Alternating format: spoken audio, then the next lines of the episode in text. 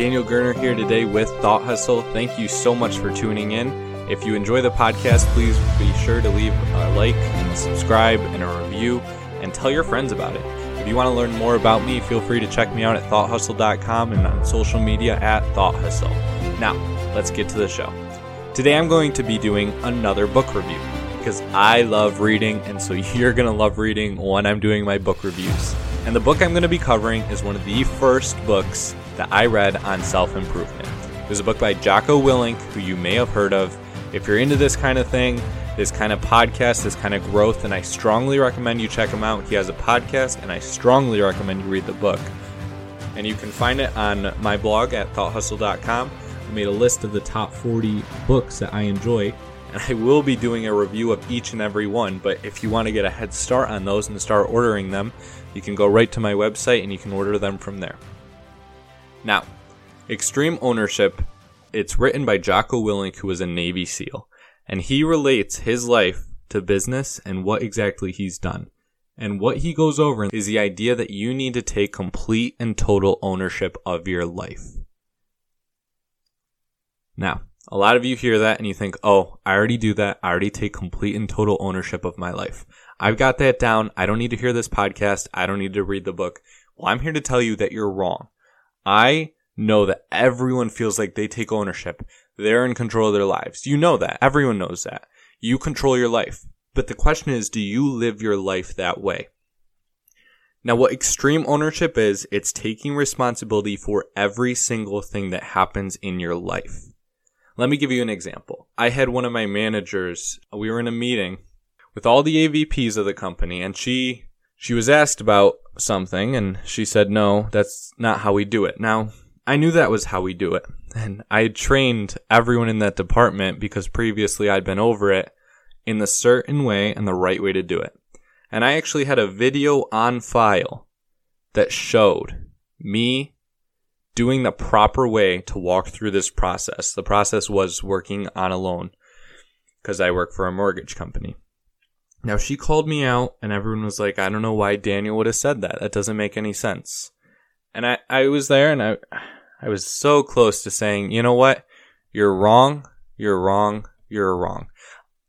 I did it right. You're the one who's not paying attention. You don't know what you're doing. Now, I don't even think it would have been wrong for me to say that, but in the, in this situation, in the meeting, I didn't feel like responding because, because I wasn't quite sure if I had done it that way. I wasn't sure if that I taught the wrong thing. I later went back and I realized that I had been correct and I had taught them the right way. Now I didn't do anything about it. I just let it slide. I, I took ownership and I realized that maybe I could have done better. I could have been, done a better job of training people because that's what extreme ownership is. It's realizing that I didn't do a good enough job of marketing or making people know that the video is there. I didn't make sure that my manager at the time saw the video and watched it. That was on me. It was my job to make sure she did it. Sure, I posted the video. Sure, I recorded it. Sure, I put it out there for everyone to access. But it is still my job and it is on me to make sure they watch it. And that's where I dropped the ball. And that's what extreme ownership is. It's taking it to what some might see as the extreme. Hence the name. Now, extreme ownership, it always works out in your favor. You might be thinking, well, Daniel, you, you were looked down on. All these AVPs, the assistant vice presidents in the company, they looked at you and they said, why did you teach that way? And you said, I, I didn't think I did. I made a mistake. Well, what happened later was the AVPs, they realized that my manager at the time, she'd made a mistake and she'd been telling them that I hadn't taught or been teaching them what I was supposed to. I'd been teaching them the wrong thing. But they realized that they were wrong, and so they messaged me and they all said, Thank you, Daniel, for your great work. We realized that you did the right thing and you taught the right thing. We just missed it. Now, let me ask you this. If you're over someone, would you have more respect for the person who sits there complaining and saying, I didn't do it. It's on her. It's her fault. She didn't realize. She, she should have seen the video. She should have watched it. Or do you have more respect for the person who just sits there and they're like, you know what? I made a mistake. People didn't see the right video, or maybe I didn't even do the video. Again, at the time, I wasn't quite sure. I can tell you who I respect more. I respect the person who takes complete and total responsibility for their work. As a manager, I've worked with a lot of people. I work with people who make excuses every time something goes wrong and they say, it's not my fault. This is why it didn't work. This is why it didn't work. My electricity went out. My power went out. I didn't have Wi-Fi. You might be saying, well, these are all valid excuses, aren't they? What do you do if you don't have Wi-Fi? Well, that's not for me to fix. It's your life to fix. And when something goes wrong or you do something wrong, you're more than welcome to blame me. That's, that's fine. I will take my licks and if I'm wrong, I'm happy to admit it.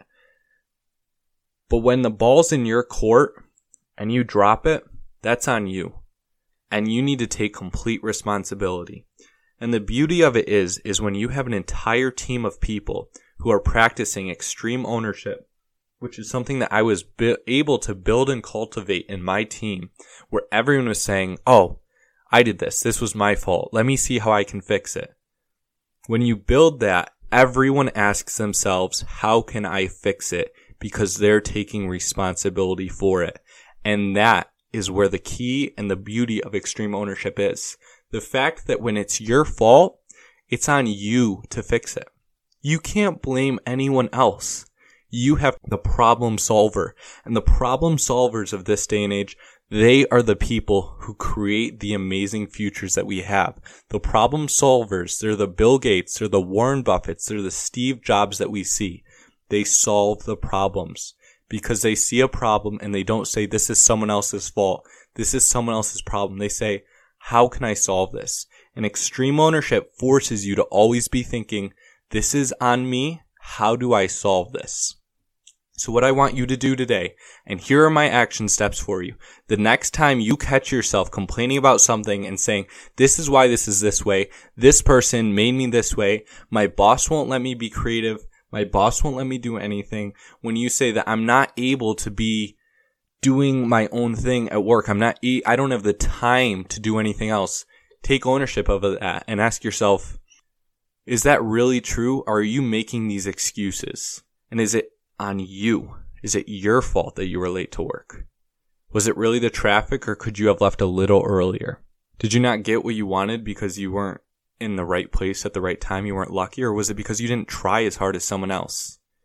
Whenever you have those situations come up, your challenge for today is to look at the situation and say, this is on me. How am I going to fix it? Instead of saying this is someone else's fault or someone else's problem. You need to take control and ownership of your life. And that means taking responsibility for everything. Own it. If you can start to own everything that happens in your life, then you're on the path to owning your life. And once you're in control of your life, you control your destiny. And when you control your destiny, oh, the things that you can do are incredible. So catch yourself today. Catch yourself tomorrow for the next week and year. Make this a part of your life. This is what I do every single time I catch myself saying, "Oh, this this guy, it's his fault." Ask yourself, how could I have been better in that situation? What could I have done differently? Because that's going to create a problem solver, and the problem solvers are the brilliant and valuable people. Again, you can find the book on my blog. I'll link it in the show notes. Um, thank you for joining. This is Daniel Gerner with Thought Hustle.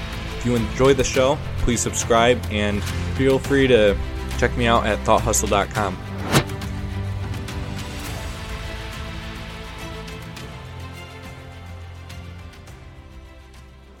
Thank you so much for joining me today. This is Daniel Gerner with Thought Hustle. I have a little sponsorship for you here today. If you're interested in getting groceries delivered right to your door so you don't have to worry about going out, Instacart is here for you. They will provide you with whatever you need in order to get your groceries. They will deliver them right to your door. Sign up today. Link in the show notes. Thank you again.